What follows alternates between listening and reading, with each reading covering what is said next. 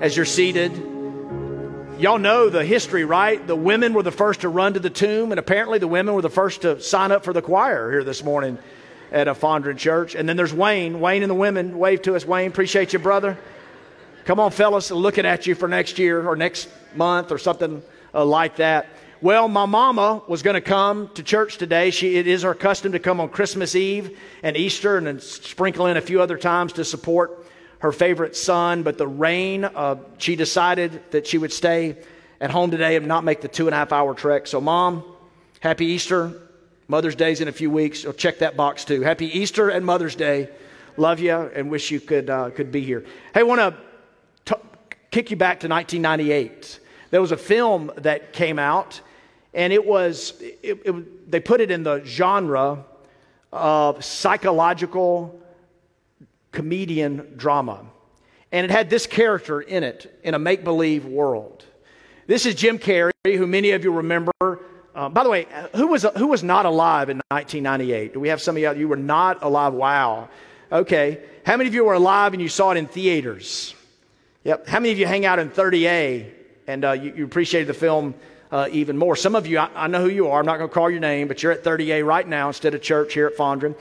But uh, this movie is set, it came out in 1998, and it's set in this idyllic town, this quaint little town called Sea Haven. And in the, in the film, Jim Carrey, who plays Truman, he has a loving wife, a devoted best friend, and the support of the community around him. He could not be happier. He was he was blissful. Everything was perfect. It couldn't have been more perfect if it was scripted. But as you know, that was the scene. That was the deal. It was scripted. His life was playing out in this fictitious town that was produced and directed by television producers, and everybody was playing a part. His loving wife was actually secretly had she harbored disgust for him the best friend was saying things that best friends do to best friends, but he was just listening in his earpiece. The director would tell him what to say. When Jim Carrey, when Truman suspected, some of you remember this, when he suspected that maybe something was remiss, uh, his best friend would look at him and say, I would never lie to you. His whole life, his whole existence, his marriage, his happiness, life itself was founded upon a lie. Well, he was happy but it was a lie. Here's what I want to say this morning. I want to start this service by saying Easter is about many things, and Easter is really chiefly about one thing. But don't miss this Easter is not about you or some people finding some happiness based on something that's not true. This is not a metaphor, this is actual. This is historic, it is real, and I hope that you can discover it for the first time or it can become more meaningful for you this day. Paul would put it this way this ain't the Truman Show. Well, he didn't say that, but he said it this way. He said, If Christ has not been raised, raised from the dead, that is, our preaching is useless, and so is your faith. He would go on to say that we are to be pitied among all people.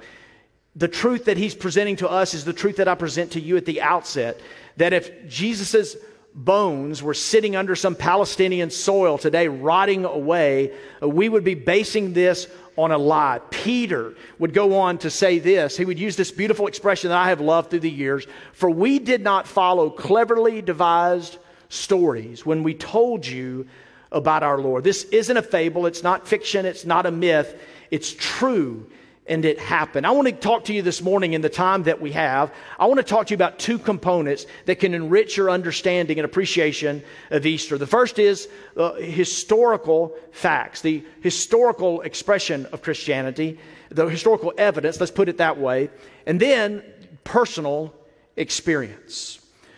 We are to be pitied among all men. If Christ was not raised from the dead, our preaching is vain. That would kind of stink for me, wouldn't it? Uh, to put all the hours into this and to stand up in front of so many people and preach this sermon, it would be all in vain, but your life would be a pitiful one at that. So let's look at some historic evidence of Jesus. Here's some reasons I believe that lends credence to this truth, some veracity to the claims of Jesus and to the early followers of Jesus, which is why we gather today. Uh, some components about telling a lie. Here's what I know about you. I know some of you well, and I don't know some of you at all. But here's what I know about us you only tell a lie if you benefit from the lie. Every lie you tell, you benefit. It got you out of trouble. It made you look better than you really are, uh, which is also called Instagram. But every lie, right, you benefit from the lie that you tell. Uh, ever uh, heard the story, read the book, seen the movie Catch Me If You Can? There's a guy named Frank Abagnale, and he's played by Leonardo DiCaprio. And Hollywood just keeps doing it, don't they? They just make real life people so much more attractive. Uh, but he, he was known as a master con artist. And through, in a, in a spate of five years, this, this master con artist wrote bogus checks. He um, got a Harvard law degree, a fraudulent hard, law degree from Harvard, and he went to work for the Louisiana State Attorney General. Um, he impersonated a pilot in the commercial aviation. And he, his most daring uh, feat was he pretended to be a pediatrician at a Georgia State hospital. He was a resident supervisor at a night shift. How did he get away with that one? I can't tell you about all the others, but he, he, his deal was there he would make all of the interns perform all the medical procedures. But he pulled off this hoax for some time. Lie after lie. Why did he do that? What did he gain before he was caught? What did he gain? Fame, money, attention, and a sense of self importance. By way of example, let me ask you it's interesting to note what he did not impersonate. What line of work or a person of being did he not emulate? Did he not fool people? He, he didn't, for instance, ever fool anybody that he was a, a sex offender that would bring reproach. That would bring hatred and disdain. That would bring prison time. He only, the, the, every lie that he told would benefit himself. So the question I ask you as we consider the historical evidence of the resurrection of Jesus, those disciples, what did they gain? What did they benefit if this was a lie? James was beheaded. Philip was crucified. Matthew was cut and killed with a blunt saw. Mark was dragged to pieces. What benefit did they have in following this if it was a lie? A lie only you only lie to benefit yourself. Another component of this, if you're lying you leave out the embarrassing stuff. Y'all remember the Alamo? Any Texas, Texans in the house? We got some Texas in here. We have a guy, I don't know if he's here today or was at the earlier service. He comes to church a lot and he used to wear his cowboy hat. And uh, I just, I would give him looks, you know, and he doesn't anymore. But anyway, he's a Texan. Had a kid that went to college here locally. But uh, y'all remember the Alamo. You do if you're a Texan like Emily over here and whoever gave a shout out on this side. But Texans, man, you, you got to remember the Alamo. Here's the thing about the Alamo the truth of it is that there were 5,000 Mexican men in an army outside of this place called the Alamo, and there were inside 185 Texas freedom fighters. Davy Crockett, um, William Travis, Jim Bowie, Sam Houston was in the vicinity, and they, they were fighting for their very lives at this point. And the Mexicans said to them at the Alamo, Come out and surrender. And their motto was, their battle cry was, victory or death. And the result, if you remember the Alamo, was that they all, all 185 died. But history, some historians got involved. They began to look around and kick the tires a little bit and found out some things that Texans don't like us talking about.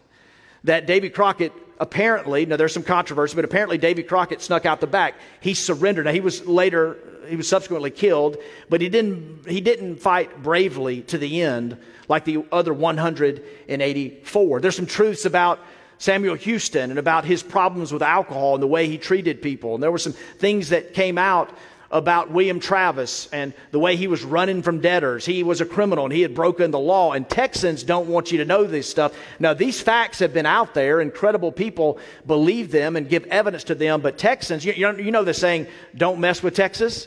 Uh, that doesn't just apply to throwing litter on their highways. Apparently, it applies to their cherished ideals and their heroes. Don't mess with Texas. And if you're lying, you leave out the embarrassing stuff. If it's just the stuff of legend, you don't include that in there. And listen to me the New Testament writers, Y'all, this stuff has stood the test of time. It's the best selling book of all time. It has stood the test of time. And these New Testament writers, they would be tempted just like the Texans. Just give the good stuff. Just give the glowing stuff. Make these men heroes. They all fought fiercely until the end. But what do you see when you read Matthew, Mark, and Luke and John? What do you see in these writers? What do they say about these first followers of Jesus, these closest men in his companions, his colleagues? You see that Peter is called Satan. That's, I don't know if you know this, that's not a compliment. Don't use it later at Easter on anybody, but that's not, Jesus called him Satan. Get thee behind me, Satan. This would be the Peter who would deny Jesus three times in big and bold and brazen fashion. The disciples, when Jesus was arrested and crucified, they scattered. They were scared about social convention and the religious customs. They were uh, felt like they were in danger, and they they scattered. They weren't fighting. They weren't standing up. They were denying. They were scattering. Jesus gave them one job in the garden at this point. When he was enduring distress, when he was dealing with emotional trauma and pain and anguish, literally sweating droplets of blood, he says to them to stay and to pray, and they fall asleep. And Jesus himself died a death that was horrific. He died a death that the law in De- Deuteronomy would say, it would say this. If someone guilty of a capital offense is put to death and their body is exposed on a pole, you must not leave the body hanging on the pole overnight. Be sure to bury it that same day because anyone who is hung on a pole is under God's curse. You must not desecrate the land the Lord your God is giving you as an inheritance. This was not the lie. This was not the stuff of legend. What you see is pain.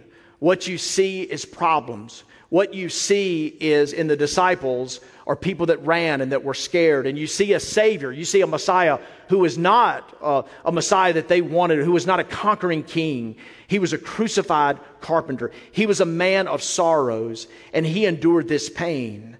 And it was not the stuff of legends. The historical evidence in, in literature and history, it all suggests, all uh, many scholarly minds have weighed on this, it suggests that this would not be the lie that anybody would tell. When you're telling a lie, your lies benefit you. When, when you're telling a lie, you, you leave out the embarrassing facts. If you're lying, you have to expect pesky fact checkers. Anybody been a law and order fan? Anybody love my wife and I? You don't have to raise your hand, Susan. I know.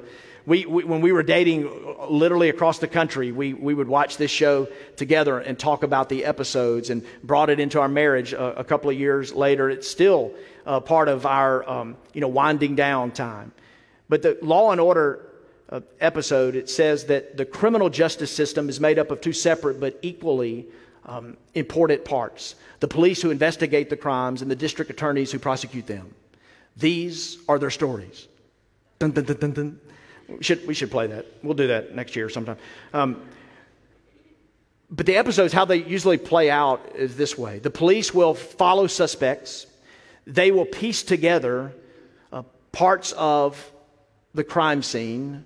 They'll begin listening to what the, the dead body said, and they'll follow leads They'll do the investigative work, and if there's multiple suspects, it plays out this way often. They'll, here's how it goes there's, a, there's, the, there's the CSI crime scene investigation, and then there's the other CSI, the crime scene interrogation. And often on a law and order episode with multiple suspects, it'll go down like this. They'll, they'll bring in a suspect and he'll be with a detective, with a policeman, and they'll sit down. That policeman will have him in his own private room and he'll sit with him and he'll look over at him and he'll say, okay, if you come clean and you tell me what happened, what actually happened, I will talk to the DA and you'll be given some leniency. You could walk or you, are not going to serve much time. This will go a lot better for you if you come clean. And let me tell you something else that's important. My pal is within your part is with your partner in the next room and he's telling him the same thing. So whoever talks first could get out of this thing. Is there anything you want to tell me? And in episode after episode, what happens? They speak. That suspect will tell the story so as to pin the crime on his accomplice. But the disciples never once, they never once did this. They never once told a lie in this way. And they did it similarly. In fact, I would say more brutally with the specter, the looming specter of torture and execution, imprisonment. One of those, all of those were waiting on them, but they didn't crack. It just doesn't make sense. When you examine the historical evidence, it doesn't make sense that this would be a lie or a hoax or some sort of legend. In addition to this, adding this to the this can't be a hoax line of thinking with historical evidence. If you're lying, you make sure you have a credible source. Last year, when we did a faith and culture series, I pointed you to some resources, some podcasts, some books, some people to follow who have nourished my faith intellectually and also emotionally. One of those that I pointed you to was the Jude 3 project. It's made up primarily comprised of some very thoughtful, uh, very encouraging, very compelling uh, black leaders. Here's one of them talking about this very idea of having a credible source. Several days after being crucified and buried, Jesus' well known and guarded tomb was found to be empty. The first witnesses to the empty tomb of Jesus were guess who? Women. During those times in the ancient Near East, the testimony of women was not seen as credible.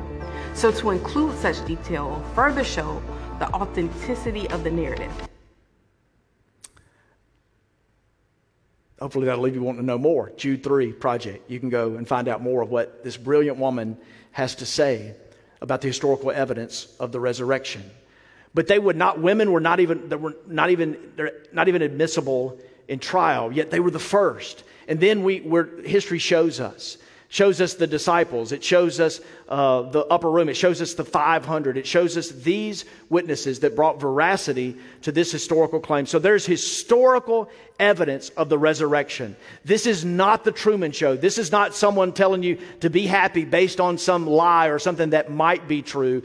This happened, and I want to encourage you to examine the evidence. By the way, starting next week, we're going to do a series called Courageous Questions. I'll be ably helped by other people in this series, but we're going to tackle some of the big questions of the faith and would love for you to take part in this, to learn some more about this. I want to move over on this side to talk about, uh, at the, on the other side of the historical evidence, to talk about um, personal experience. In the Christian community, we would call this testify. So I want to testify a little bit about the impact of the life of Jesus. In my uh, office, uh, there are some books in a history section. And here's part of part of my office in, in, the history section. There are some books that, well, I'll just show some, show you some of them, and you tell me what they have in common. 1941, 19, uh, 1944, 1941, 1000, 1775, 1864.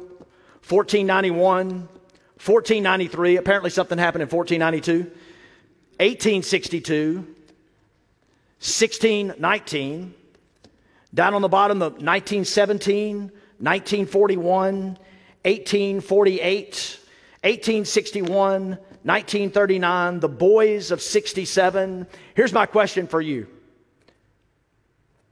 1862 from what? 1944 from what? 1941 from what? 1491 from what? 1493 from what? Whatever happened with the summer of 67, 1967 from what? What happened in the year 1000? I haven't read that book yet. Uh, 1000 from what? But the question really is 1000 from who? 1000 from a man like no other. 1000 from a man who attracted and drew the sinners who the people who felt marginalized and outcast, they wanted to be with him. Those who were not in the in group wanted to be with Jesus. And those who were in the in group but wanted to probe the depths and meanings of life, they wanted to speak to Jesus and learn from him. Last Easter, we spent a good bit of time on the, just the staggering nature of the influence that Jesus has, even comparing him to Instagram models and people uh, who today have uh, so many more advantages to gain fame but flicker out over time. There's been no life like Jesus, the influence that he's had. One of the things, as we talk about just personal experiences, one of the things that has impacted me and helped me is other leaders, other people who found Jesus to be Lord and Savior, like I have. I've been able to benefit from their writings. One of those men is named G.K. Chesterton. And he talked about how Christianity and the person of Jesus became overwhelmingly uh, convincing to him when he just talked about looking at the world, looking at what the scripture teaches and how Jesus led his life and how he himself taught and who uh, who he was who was drawn to him and the variety the diversity of people that were drawn to him. And he talked about just the human condition the human experience the the contradictions and the paradoxes and the fullness and the mystery of the human experience. And he writes so intelligently about how that some of us are overly pessimistic about life. Some of us are overly optimistic about life. And you know who you are and Easter's like a time to say, hey, come on, let's, uh, let's get together here. But he writes about like Stoicism. Stoicism, uh, Chesterton says, is overly pessimistic. There's a dullness and deadness about it, a fatalism to it. But humanism, a different spin on this, he says humanism is overly optimistic, that man is the measure of all things. Are you kidding me? And he, he speaks of what I want to speak to you today that Christianity it is not pessimistic and it is not optimistic. To use his words, it's wildly pessimistic and wildly optimistic. Consider the prophet uh, Jeremiah. The heart is deceitfully wicked. Above all things, it's deceitfully wicked. Man, we tell people that we love to follow their heart. And sometimes that can be really good. And sometimes, many times, it can lead you down the wrong road because this is true. And if you try to buck this wisdom, you can end up in a ditch. If you want to fight it and kick against the goads here, listen, it's just true. And you see this wild pessimism that our heart, your heart, and mine, the preacher's heart on this Easter Sunday is deceitfully wicked. He would go on to say, above all else. But Christianity is wildly optimistic. Look at John later in life, this beloved disciple. He would say, Dear friends, now we are the children of God, and what we will be has not yet been made known. Oh, the hope of that. If you are walking a hard road right now, if you're going through something very difficult and you are weary and you're wondering if you should hold on, you're wondering how and why you should hold on, if you can hold on, listen to these beautiful language that he uses will be not yet made known. I love the hope of this, and it's grounded in something so great. Let me back up just a bit here. Here's what I've never heard anybody say. Have you? I realize that I'm a meaningless accident, began by chance, destined to oblivion, and now I'm happier. I used to be an alcoholic, but now the natural law of selection has set me free. I used to be greedy, but now the Big Bang has made me more generous. I used to be afraid, but now random chance has made me brave. You don't ever hear those things. I've got them in italicized in quotes, but I've never heard anybody say those things. Because what Jesus taught is true. And the Bible before him, and the Bible at him, and the Bible after him gives us this idea that we have meaning based on a loving creator. Don't fight that. Don't follow any lie that says otherwise. Let's let me close with a couple of important truths here. One is found in Romans 2. Paul, this brilliant man, people have devoted their lives to studying his intelligence, to study his writings, and how he points people to Jesus. He says this they show that the requirements of the law are written on their hearts, their conscience also bearing witness, and their thoughts sometimes accusing them, at other times even defending them. You are not just an animal. You are not equal to the animals. You have a soul and you're set apart. By way of illustration, if a tiger bites somebody or if a bear mauls somebody, we don't sue them, take them to court, and put them on trial. We would say, we would say it's just their nature. Because tigers bite and bears maul, it's just their nature. But you have been given a conscience. And this world that you live in, it bears witness. Can anybody say amen that this is true? Anybody run from God? Anybody close their Bible and did not, try to deny their faith, but your conscience bothers you? There's something written there, and that's who you are. You, you, you are a moral being in a meaningful universe and you are blameworthy. Anybody feel guilty of something they've done wrong recently? Like if I was getting a show of hands, I'd be the first. Like I've done some dumb stuff even this weekend. Like we, we, I am blameworthy and you are blameworthy and you have a conscience and you feel guilty and you need someone to wash your, away your sins. And the experience of my life and so many others is that that's what Jesus does. That's what he provides. Look also what he would say because there are evil forces. There is darkness, there's death, there's evil, there's heaven and hell. It is real. In Colossians 1, he would say, For he has rescued us from the dominion of darkness and brought us into the kingdom of the Son he loves, in whom he, we have redemption, the forgiveness of sins. When someone dies, we, uh, when someone dies and we want to come around the family who's experienced that loss at its deepest level, we bring them a gift, we write them a card or a note, we send them something. There's something in writing. And studies have shown this What's the one word after someone has died and you're expressing love to someone who's lost a loved one? What's the one word that's never found on sympathy cards? What's the one word? Any guesses? Death. Yeah, definitely not that. Yeah, yeah. But death, the word death, the word dying is never. They died. There is a death. But no one says it on a card. I do know the story of a 10 year old girl who lived in a neighborhood not far from us. She walked across the street and she wrote a note when someone lost their mom. And it was, they put it on their refrigerator. And it was colorful and it said, I'm sorry your mom died. And that's just unique. We don't say, I mean, that's what happened, but we don't talk about it. And here's what I want to share from personal experience and what I want to point you to. And this, the psalmist said it so long ago even though we walk through the valley of the shadow of death, I will fear no evil.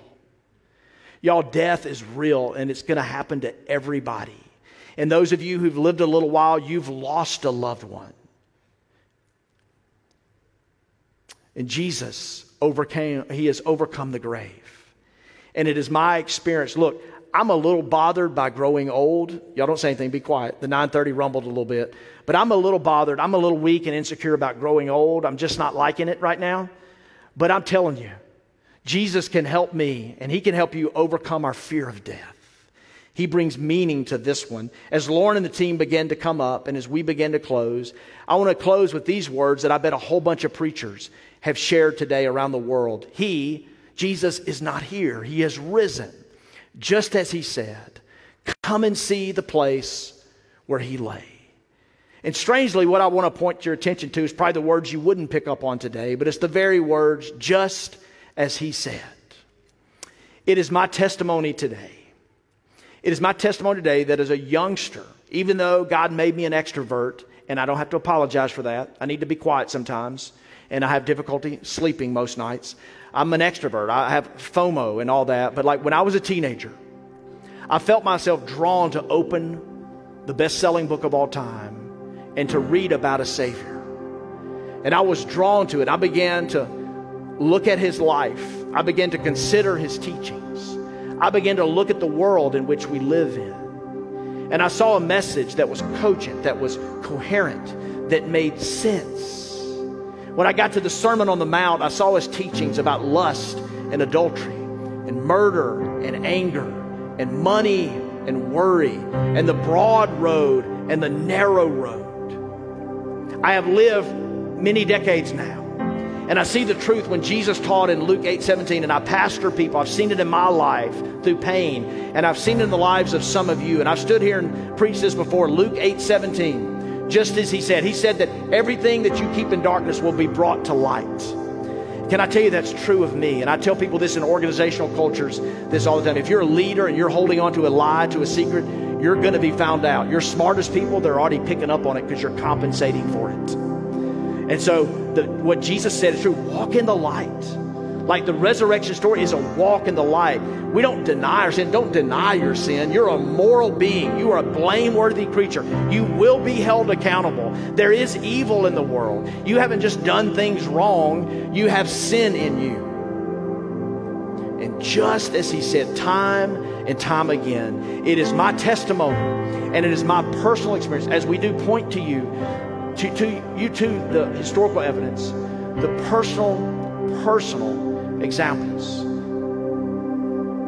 It's powerful to me to consider our Savior, the truth of His words. And I'm telling you time after time again. So here's my invitation as you stand. Today it's not an invitational time to come and pray down front, but it is an invitation. I want to give you an invitation for a few things. I want to give you an invitation to open your Bibles and read them. Start in the Gospels. Read Matthew, Mark, Luke, and John. I want to invite you to pray. I talked to someone a couple of weeks ago after we preached on prayer from James 5. And he told me, Pastor, I'm one of those you talked about. I don't have because I don't ask. I've stopped asking God. I've stopped praying. In some ways, I've stopped believing. I want to invite you on this Easter Sunday to think about prayer in a renewed way. It is simply talking with God. I was with a group of people at a prom party, a pre prom party, and we were standing around talking about when the preacher's there, they always ask him to pray. And guess what? They asked me to pray. And I want to tell them what I tell you. Y'all can pray. Anybody can pray. And prayer is simply talking with God. Ask God to give you personal testimony of the truth of the life of Jesus, to give you the resurrection power that He wants you to know. Read your Bible and pray and talk to Him. Here's the third thing I want to say to you Find a church. I know one, but find a church. Find a church where they will help you grow in your faith. Lock arms with a few people and walk with them. Find a church where they will welcome you and show you tons of love and grace because that's what Jesus wants from his church. And then when you leave today, I've already said it, but when you leave today, we were really obnoxious. We put up these signs there at every exit so you can't avoid them and it says, Come back next week. And I really want to ask you to do that because we've only skimmed the surface with some things that I want to talk to us about. And by the way, I want to bring other people in, as I said, some other experts, or some experts. I'm, I'm not one, but to bring in some experts to talk about some big, weighty questions. The historical evidence, the personal experiences point to the truth of Jesus. Let me pray for you to know Him or to know Him in a deeper way. Lord, would you, would you do your work? And Lord, I know this crowd is ready for lunch and ready for the day. And pretty soon it's going to be news, sports, and weather.